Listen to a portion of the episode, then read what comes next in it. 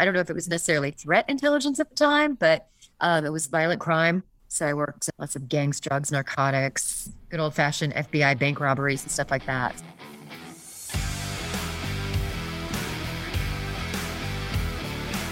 Welcome to the Circuit Magazine, the number one source of information on protection matters, the industry leading magazine for all security professionals who want to stay ahead of the game.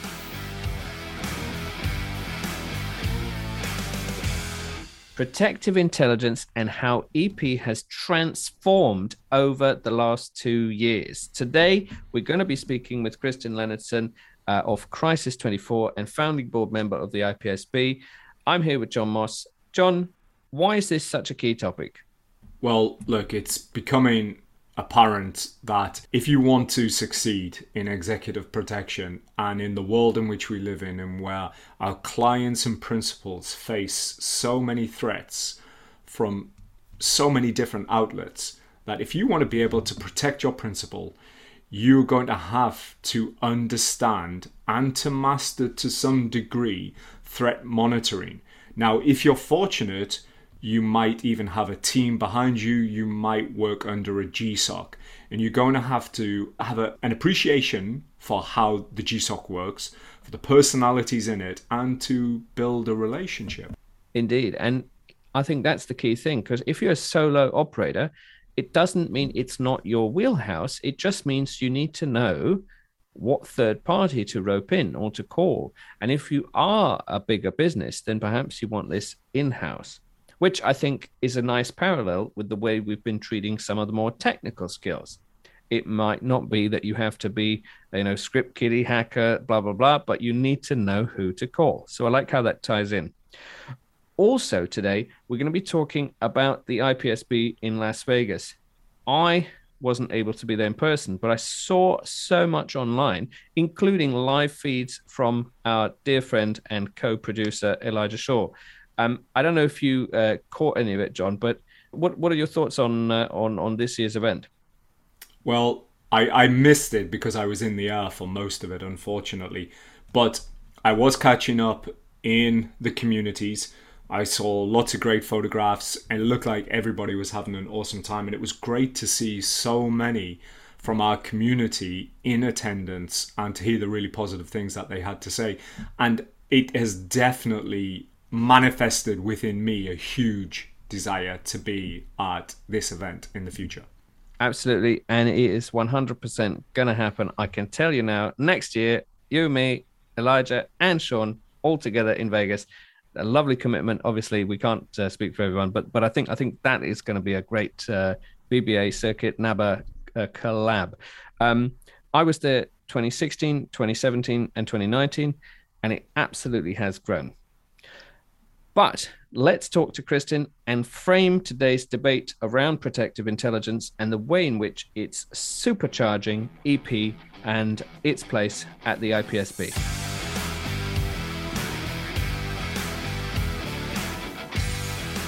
And now, let's meet one of the contributors to the Circuit magazine.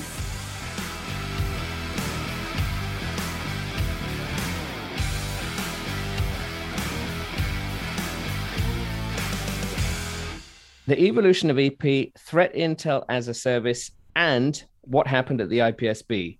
Many, many topics, perhaps too many for one particular podcast, but we're here very, very pleased to welcome Kristin Lenardson, Vice President, Managed Risk Services at Crisis 24 and board member IPSB. It's a pleasure to have you on. How are you doing? I'm doing very well. Thank you so much. I've finally recovered from Vegas and gotten enough sleep. Absolutely. Now, what what an event that was. So many of our colleagues uh, there, and we're, we're, so excited to hear uh, more about it. But I'm here with John Moss, and, and together, I guess we want to frame uh, the experience with the evolution of EP as a topic. Um, so, we, so, so we have our three quick fire questions that we like to ask that set the scene. Um, you know, one, you know, what's the problem that we're trying to solve here? What what is the issue uh, at hand with with EP and, and the evolution, including lots of different services like threat intel, and then your passion, and then what should the uninitiated know? So, Kristin, what is the problem that we're trying to solve for by integrating threat intel as a service for EP? I think traditional executive protection, as it's usually done, just the physical protection of it, really does need to expand. Um, obviously, we talked about this before about um, online threats. We've talked about workplace violence. We've talked about working from home, um, the effects of COVID over this past year. Um, it's getting into medical. So, traditional physical close protection, executive protection just has exploded into all these different areas. And in order to really do a comprehensive job to keep your principal, your client, their organization, their family safe, you have to pull in threat assessments and protective intel and and and and. The problem is just getting it in front of everyone. So first of all we can get the knowledge out there but then really taking it to the next level. So we're all providing a much better and comprehensive service to our clients. I love it. And what about you? What about your background? Where, where does your passion for threat intel actually come from? Oh my passion for threat intel um, i started with the fbi when i was 22 years old. And so I was an intelligence analyst there. So I don't know if it was necessarily threat intelligence at the time, but um, it was violent crime. So I worked um, lots of gangs, drugs, narcotics, good old fashioned FBI bank robberies and stuff like that. So for me, it was really understanding the looking for the puzzle pieces, right? If that makes sense, of what piece am I missing to really solve this puzzle?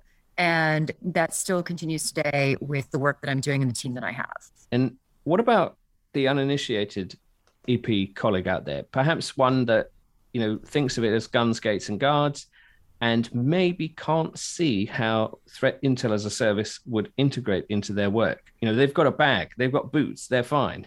what about these uninitiated people?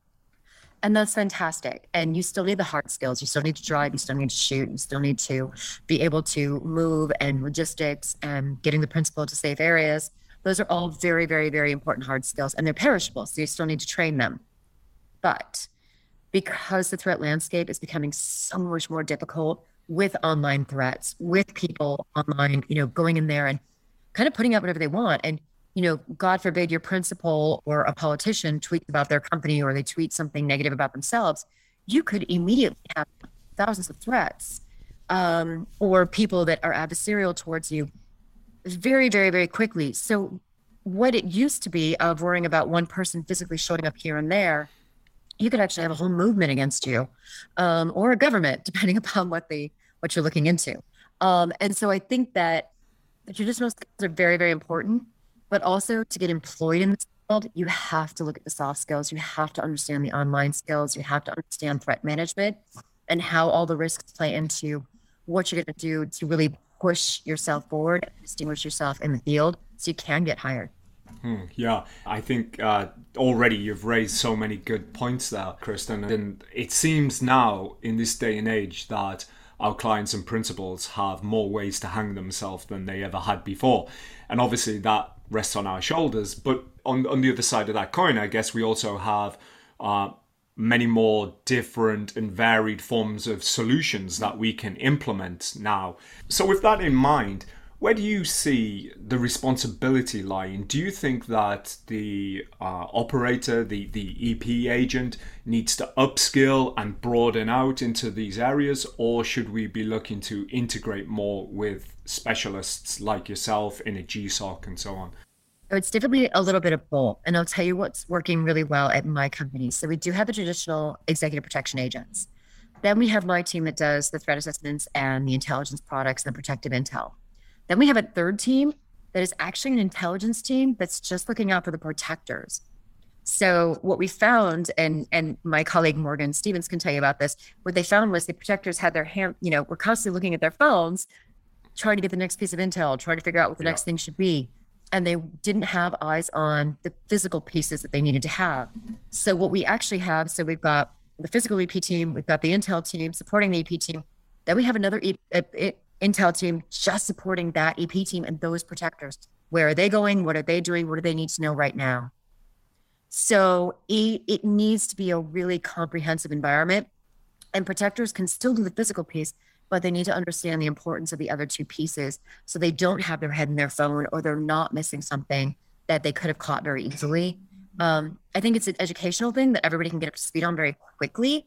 But I think our integrated team is probably the best. But I would still say that the individual protector should know what it looks like and how to do it.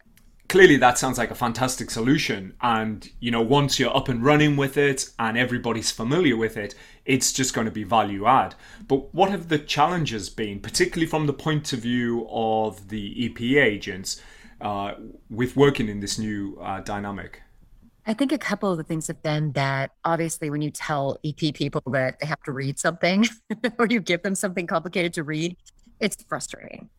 Um, they're used to being tactical, they're used to putting out quick fires. And when you talk to them about a strategic issue, about maybe this political environment is going to affect the boss, or uh, you know, maybe this election could affect, you know, the logistics of what you're going to do in these countries they don't necessarily care about the background. They don't really care about the 20 pages of, or, you know, 17 years of, of study that the analyst has done. It's just the quick four or five things that tactically, what do you need to know when you're walking out the door? So I think that there's still kind of a dichotomy between what the analyst has to know to give them the right points. And then it's understanding uh, from the executive protection agent, you know, purview that they do have to understand of kind of how some of these strategic issues could become a tactical issue. Does yeah. that make sense? Yeah, totally. So does this work as a two-way feed or a one-way feed? Because clearly it's it's great to have discussions, right? But sometimes if the discussion's going to slow down getting that information out in a timely fashion, you know, how does that work? It needs to be a two-way feed. So here's let's just take the example of um, you've got the analyst looking at a POI, but the analyst looking at a person of interest or someone who's adversarial against the principal, right? And the analyst is the one that's looking at all the information and telling them what they're doing and telling them when they see things going up or down or threats are escalating or de-escalating online. The protector is going to they're going to change their operations to what is going on with that POI, that adversarial person, so they can better protect and mitigate risk against their against their um, principal. But if the agent sees something in the field, if the analyst says, "Hey, they're driving a brown Chevy truck," and we give them a description of the person and everything else. And this next time, the agents come back and say, you know, he wasn't driving a brown Chevy truck, he was driving a different vehicle at this point. Then that information needs to be cycled back into the analyst cycle so they can start looking at that information. So it does really need to go both ways. Um, and that can be easy debriefs. That could be a pre brief before an operation, before an advance, and then it could be a debrief afterwards. Um, a couple of one of the clients that we have right now, we've got the operational person and the analyst and the SOC that's kind of monitoring all the operations. They're all in the same emails all the time. Everyone is seeing the same thing. So it's really opening up the communications and forcing them to communicate with each other, almost to a point of nauseum, but they're doing a good job with it. Yeah. Well, you know, right there, it, that sounds like a lot of people and I, I don't know. I was I was trying to it keep count, but I think I, yeah, I think I lost count. at least and, three. And, it was at least three people. Yeah, and spread across the three teams. What are we looking at for this kind of setup? How, how many people on on average, you know, would you typically dedicate towards this? It really just depends on, uh, of course, the level of risk for each of those you know, for each principal, and that's going to be determined uh, what that looks like. Sometimes we've got some folks that maybe we just do an online review of their adversaries online or perhaps their POIs. We do it once a month because they're not really at a critical level where they are having violent threats. Um, or they're not really at a critical level where we think there might be an attack. But it's someone that we just want to keep an eye on. So I think one of the important things, understanding the first of all, the risk appetite of your principal, right? Because if you tell them to do something and they say no, you're not going to be able to get them to do it. Um, it's understanding the ranking and rating of the threats. Not everything can be a, a five alarm fire. Otherwise, you're just chasing fires the whole time. So you do have to think about how to rate the level of criticality for things, and then what are you going to put the most attention to. Um, but then you might have someone who is so high profile um, and so adversarial that they have to have this large group to kind of keep them safe in, in a you know online venue, physical venue, all these other pieces.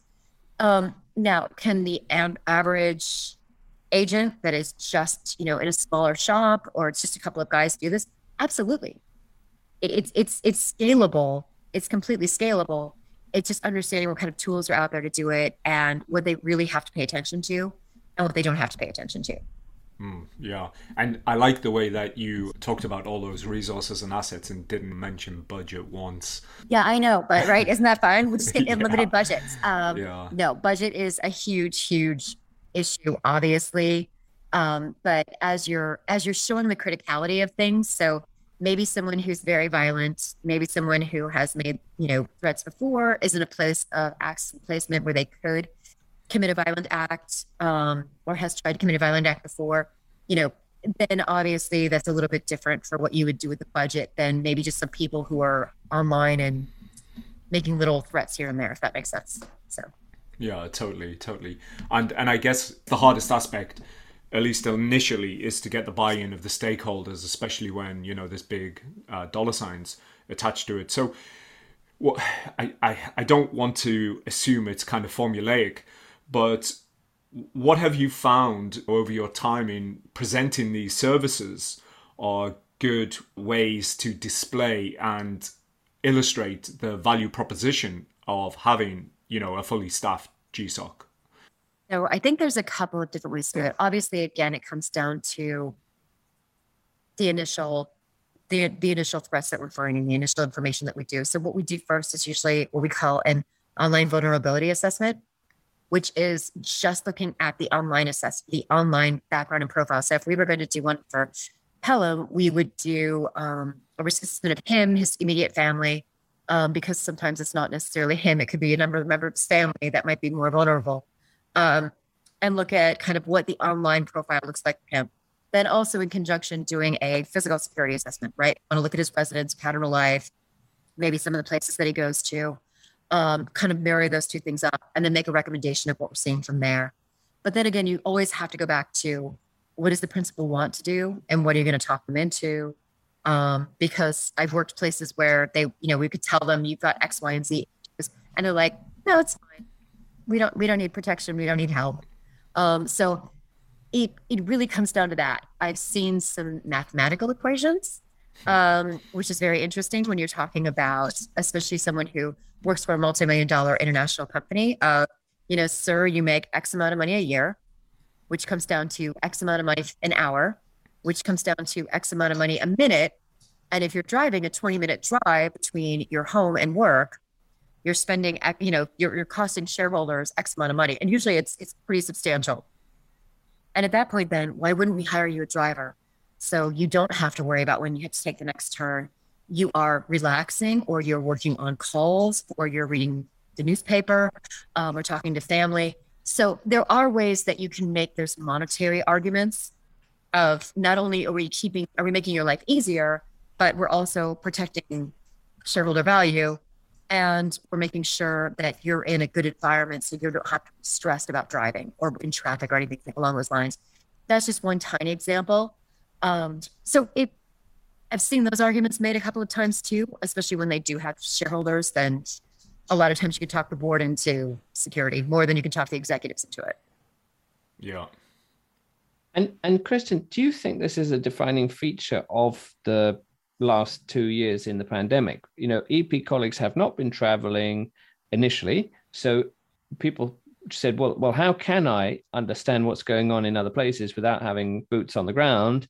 so people gravitated towards intelligence as a service and and and I guess that's why we're sort of asking this you know the the, the evolution of EP over the last uh, couple of years I think there was a couple of trends that we noticed that we talked about again at the conference this year. So whenever it was, without people traveling, there was a lot more, um, a lot more precedent put on residential security and then also online security. So those were two places that obviously, you know, if you're not going to be at work, you have to protect the residents a little bit more also going online to look for a lot more information. Um, one of the things that was brought up on a couple of the panels was talking about um, what to look for with your vendors and contractors. So now that you haven't been traveling and you've got these, you know, third-party partners or providers in other areas, you probably need to go back and check in with them because they might have been viable before um, the pandemic, but you don't know what state they're in now. So you might have to go back and kind of check on those things. So it is a bit caused by the pandemic that I think people, you know, need to go online and do a bit more research before they go out in places, but at the same time, um, without making it travel will get up and going. I think you're going to have to rely on your partners that are in countries to kind of get you that information again if you can't get there yourself. And actually, someone said that maybe this also came up at the IPSB. Is one of the biggest problems re vetting your previous partners in all these different countries because we don't really know how they fared these last two years, or, or, or we think we do, but but maybe that's the challenge. We think we do it. That's the challenge. And there are some regions that are still in a really, really bad um, state. Their diminished medical capacity and and the rampant disease in these areas, and they're going to take a lot longer to recover. Um, a lot of um, Central South America, India, um, parts of Africa, they're just going to take longer to recover um, because of how how bad the virus was in those areas and then trying to recover with their government medical capacity and everything else. And I guess I guess that then, well, that's that's a that's a tricky one, isn't it? Because over the course of the last two years, there's been various movements uh, towards and uh, away from a um, risk-based approach, and you know, threat intel, uh, you know, that, that that you do and threat intel that you receive what what what do you, what do you think this is going to do to the whole sort of ESRM drive? Um, because because obviously threat intel as a service is inherently not your own observations. Um, I think honestly, it's it's not. I would say. I mean, my company is is is very big, so we do have resources all over the place. But also looking at our partners, it's just really been remember for getting the information from them and you know understanding that hopefully they're still in line with where they were um, and they're giving us really good on the ground information. I think as far as uh, like everything else online uh, uh, you have to go back to not single sourcing anything. Whatever you, you know if someone gives you a piece of information you have to go double check it. You have to make sure you've got a second source of validation. So there's so much disinformation out there too. So i can just get on my soapbox for a second that just because you read something online does not mean it's true. Just because a news source tells you it does not mean it's true. Um, you need to go back and double check everything. And even with maybe some of your on the ground um, folks, they can help you with that. But you just have to make sure without actually getting there, which is the tricky piece, um, that you are still getting the best information that you can. And that's that's that's going to continue to be a problem for the near future. But that is a great point to make double and triple check even even those on the ground sources and and and and, and you know third parties can help. Um, i think that's key. Yeah accuracy of intelligence versus speed of dissemination right? And I, I and i was going to ask i maybe you've already kind of hinted at this but where do you see the biggest uh, challenge in this area in terms of where do we need to move further towards? Is is it more the accuracy or is it more the speed that we can get the information, you know, delivered timely to the right people? Yeah. Yeah. I mean, I think I think you know, um, speed is always king, but there is I would just say there's so much disinformation that you just have to stop for a second. Um, and so when something does happen, um, with our team, we immediately, especially the life safety issue, you want to report it as fast as you can, um, especially if it's something that's going to, you know, put someone in jeopardy or anything along those lines. But at the same time, you can't single source anything.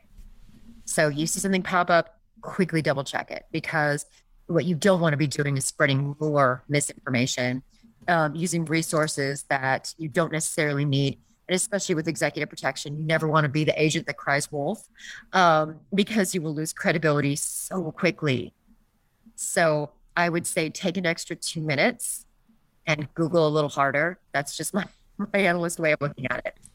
Yeah, absolutely. And, you know, obviously coming through the, the pandemic, uh, as uh, Pelham's alluded to, it's, it's caused a lot of EP agencies and providers to maybe shift their focus a little bit, certainly appreciate and look for ways in which they can be, uh, you know, you know, providing value throughout more static, quiet times. So, for anyone who might be in the process of setting up an operations center, where where do you start? What's what's the first you know part of that footprint that you should be looking to put down? I would definitely say getting good sources, crisis communications, and your procedures. I, would start with those three. Um, because if you, regardless of what sort of incident you had, if you don't have a way to communicate and effectively communicate and get the right people in the right room and let them know, you've immediately failed. So you get a piece of information in, double check your sources, then have a distribution method to get those communications out. Um, make sure that you're following good SOPs because if I'm in one side of the um, Intel Operations Center, maybe you're out in the field and we don't have a plan for communication, and Pelham's the boss, and I escalate something before you escalate it, that might make you look bad, and then you're not happy with me. Um, that happens constantly. But the other piece is also you don't want to have both of us going to Pelham if he's the boss, because then he's irritated the two different people are coming to him. So I would definitely say double check your, you know, get a good method for sources to come in, double check them immediately, get a communications plan right in place and make sure that everyone is clear. Um, because in an incident, in an emergency, communication is key. And if it's not as smooth or as synced as it should be, you're going to have issues. Yeah, yeah, I got it. And do you think an external setup is better than internal? Like, are fresh eyes better in a situation like this? It depends. I've seen both. So, and I've been in both. And my company actually does this externally for people. However, I would say, you know, you're going to bring people in. If you're going to bring people in either internally or externally, you have to trust them. You know, you have to trust them to have your best interest at heart and, and do the best thing for your company and your principals and everyone else. Um, and so, whichever way you're going to go with it, just make sure that you've got that level of communication, that there's no stifling of, you know, maybe you've got maybe Pelham is your internal FTE and I'm your contractor, and you only tell him some things, but you don't tell me other things, you're going to fail. So, regardless of which way you do it, it really depends upon your budget. It depends upon your headcount. Um, some companies don't get a lot of security internal headcount, but they can get a lot of money to contract services. So again, it really depends on how it's all set up and and what works for you. Um, but get people you can trust and and just again make sure the communication is open. And on the subject of Intel, what if we use you as our Intel asset on the ground, at least retrospectively, for uh, last week? Uh, you know, how how how was the IPSB? Give give us a bit of flavor, and maybe you know, was threat intel a key topic? Um, I would say definitely threat intel was a key topic, um, but I'll go over the the highlights of the of the show. We had over 50 vendors, which, as you know, was twice the size of what we had before. Um, we had about 650 people. Um, it was the largest event that we've ever had for IPSB and the largest protector event in the world so far. Um, it was amazing. We had the first night for the reception, um, getting everybody there and seeing everywhere. I will tell you, there were so many people I met for the first time. It was, you know, and a lot of people I, I recognize online or I've been in a conference with somewhere and maybe we weren't very close, but there were so many people I didn't know. Um, and it was really, really amazing to see all the new people there.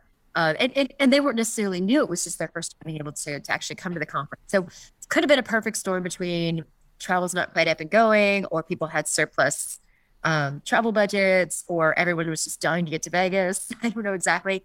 Um, but I want to say it, it was a really, really well attended event. Um, we had some great speakers, obviously talking about Intel, so did a panel on that. We have Lee and the team from the Kindness Game, Spencer Coursen talking about his um, book, The Safety Trap. We were very fortunate to have Fred Burton um, from ONTIC to our Intel brief, which was very cool. He talked about some Intel trends and what they're seeing with executive corporations. Um, so overall, it was a very well attended event. A lot of talk around, a lot of a lot of chatter around how the business has changed, um, what we've been doing differently during COVID. Um, we had a lot of discussion around standards and guidelines. So the um, ASIS executive protection community has been working on. They're not standards and guidelines; they are best practices. And so, what the intent with this is, is to have kind of these best practices throughout different parts of the industry. Obviously, the physical, but medical and legal and ethical, and um, you know, practitioner, what you should and shouldn't do with relationships.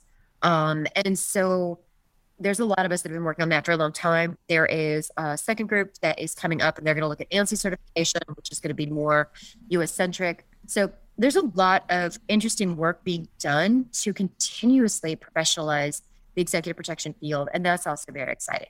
I loved all the um, live streams uh, that I got uh, but but but I also enjoyed the fact that one of our co producers, uh, Mr. Elijah Shaw himself, was on a panel talking about online training. Um, I thought I thought that Yes. was really really interesting. That was actually the first time I had the pleasure of meeting Elijah, and he was amazing. He was so good. And uh, we even had an author's corner. So we had a place for those who have executive protection and written um, to kind of sell their books. So he was also one of the authors that we featured. Um, yeah, just really amazing to, to have him on the panel and talk a little bit about training and the different types of training. And uh, my opinion on it is look, my mom used to be a teacher, and she was a teacher for, uh, you know, learning disabilities, uh, younger children. And so people learn differently and you have to you have to teach however that person's going to learn so we did have a training panel it was a little decisive but at the end of the day however the student learns is the way you should teach them some like online some like in person some like shorts you know short spurts some like more um so it, it was really good but at the end of the day that there's so many different ways people learn and i think that's important to take into account also Yeah, it, it did cause some uh, some some debate, which is always good. It's always good. Um, even that even might be amongst, another good webinar for you to do hey, maybe maybe John, what do you think? Yeah, I think there's room to squeeze one more in there. But listen, uh, I, I, I want to ask one thing before we finish out here. I want to know uh, from Okay. Kristin what she thinks. If, if we've got any listeners who are thinking, you know what, this this area really excites me. I'm really interested in this. They want to get into a career, or maybe they want to make a transition, or perhaps they just want to expand their own learning. Aside from qualifications and, and education, uh, because that you know that can be researched. What are the kind of skills and traits, and what are the things that people can be doing to broaden their knowledge and to find out whether this would be a good fit for them? So there's a few organizations out there. There's AIRIP, which is the Association of International Risk Intelligence Professionals. And that is kind of the that is kind of the ASIS just for Intel analysts. Um, I want to say that ONTIC is has the Center for Protective Intelligence and it's free. You can go look at their blogs. You can go look at the writing there.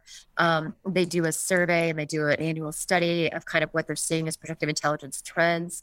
Um, so I think that's very important. I, you know, we're starting to get a lot more resources around protective intelligence. Um, the DHS in the U.S. Department of Homeland Security um, did a public sector private sector project, and so the team from that last year actually did a white paper on private sector intelligence programs. So that's really interesting to find also. Um, I happen to have a copy if somebody wants to see it.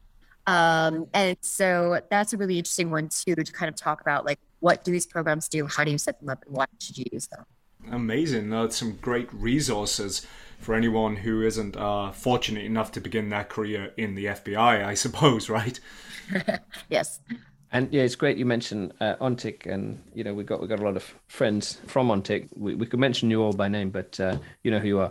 Um, but but but I like this. You know, combining a thematic interview with a well, tell us how it went at IPSB. I think this is a nice approach because it's quite zeitgeisty, it's quite current, and uh, you know, especially where as we as we as we look to the future of um, varying degrees of travel, threat intel seems to be a revenue stream, a modus operandi that a lot of our colleagues are are going to look towards. Um, so. Uh, from John and myself, it's been a pleasure having you on, Kristin. We, we, we're very grateful for your time and we look forward to welcoming you again soon. Yes. Thank you guys so much for having me on, and uh, let me know what else you need. It was our pleasure. Thank you, Kristin.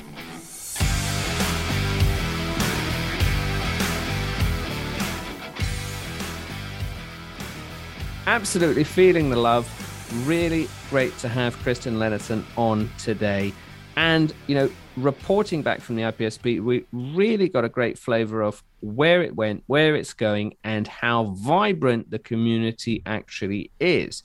On the thematic side of the podcast, protective intelligence, I think this is what EP colleagues were up to when they weren't traveling at the beginning of the pandemic. What, what, what do you think, John? Yeah, it's fantastic, you know, and to get a guest like Kristin on and with the knowledge that she's gotten, the experience that she has under her belt, and to just be able to fire questions at her and, and tap into that knowledge is just incredible. I mean, I took a lot away from that. What, what about yourself? What was the big takeaway for you? Well, I think you need to cross reference even the boots on the ground sources because there's, there's often an inherent um, you know assumption oh we got we got some intel about a protest and, and, and apparently it's really large. Well the boots on the ground looked out the window and it was three people and one placard. Um so so so usually that shuts down the conversation but especially after the last two years we need to reassess our local friends and see how they're holding up because we even need to cross reference that intel. And for me that was that was a big takeaway. Yeah it's the whole accuracy versus speed debate. And and i find this fascinating you know getting that timely information out there so that it's effective and you can do something with it but ensuring at the same time that this information this intelligence is accurate and it hasn't been polluted which actually is a nice segue into why online learning also has this debate at hand because you can be very, very current, very, very immediate. You can set things up very quickly, yet there is also a great benefit to offline learning. And and and uh, and that segue I sort of brutally made there because it was wonderful to see Elijah Shaw speaking on several panels at the IB, IPSB. Most most interestingly for me was that debate around online learning versus offline learning. And, and, I know even the one post that I made just this week uh, got, shall we say, a lot of attention uh, on, on, on that very topic. Uh, what, what do you think? Horses for courses, or have we uh, reached a turning point? Well, you know what? uh, I actually want to take this opportunity to address a slightly different topic here. And it's to do with our communities and and the type of people who comes into the community uh, you know they want to be active they want to progress they want to learn. But i saw something uh, this weekend or, or, through the ipsb via the communications that were coming out of it. Uh, there's a particular member who we have in both the BBA and NABA, and that says something. And I'm not going to say his name. He knows who he is, but but the reason why I bring it up is because I think he's been a shining example of what somebody can get when they engage when you know joining the associations is great reading the magazine but really the benefit comes from engaging and immersing yourself in this. And in this one particular member who joined at the start of the year was new to security, he came in with his eyes wide open and his hands up, you know, not apologetic, but saying, I, you know, I, I'm fresh, I'm new, I want to learn, I don't know where to go. Can you guys help me? And we said, look, you know we've got the resources here's the direction here's our suggestions. And this guy has got such an enthusiasm. He's asking questions all the time you know faster than you can answer them. And it's that hunger that has driven him. And you know to see where he is now today in such a short space of time and and seeing him at that event, you know, proudly sporting his badges and the progress that he's made in that time, I think is a fantastic illustration of what you can get when you're dedicated and you really put yourself into it. And that is a great example of engagement. So, so blow blow the online offline debate out the water. Engagement and willingness to uh, network, I think, is is absolutely key. And if it is the same person, I very much think I know the same person you're thinking of uh, then then it was a pleasure to meet that person um, the other week as well. But we are still looking to include some interesting topics for the next edition of the magazine. And I, for one, am going to write a synopsis of what's coming up for the seventh annual Executive Security Close Protection Technology Forum in London in January. Um, lots of other topics that we are looking for. And uh, I, I really feel that we can mine the IPSB experience for loads of contributors. Um, aside from that, the apps very, very, very uh, good uh, engagement both on the NABA Protector app and the BBA Connect app. Uh, loads of people we could mention, but we'd end up being here for a long time. You know who you are. Uh, we're very grateful uh, for your support. But it was a great pleasure to welcome Kristin, and I am very grateful for her support for the magazine.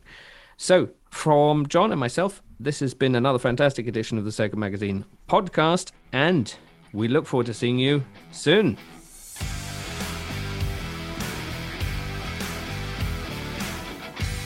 You have been listening to the Circuit Magazine podcast. Be sure to subscribe and be sure to not miss an episode.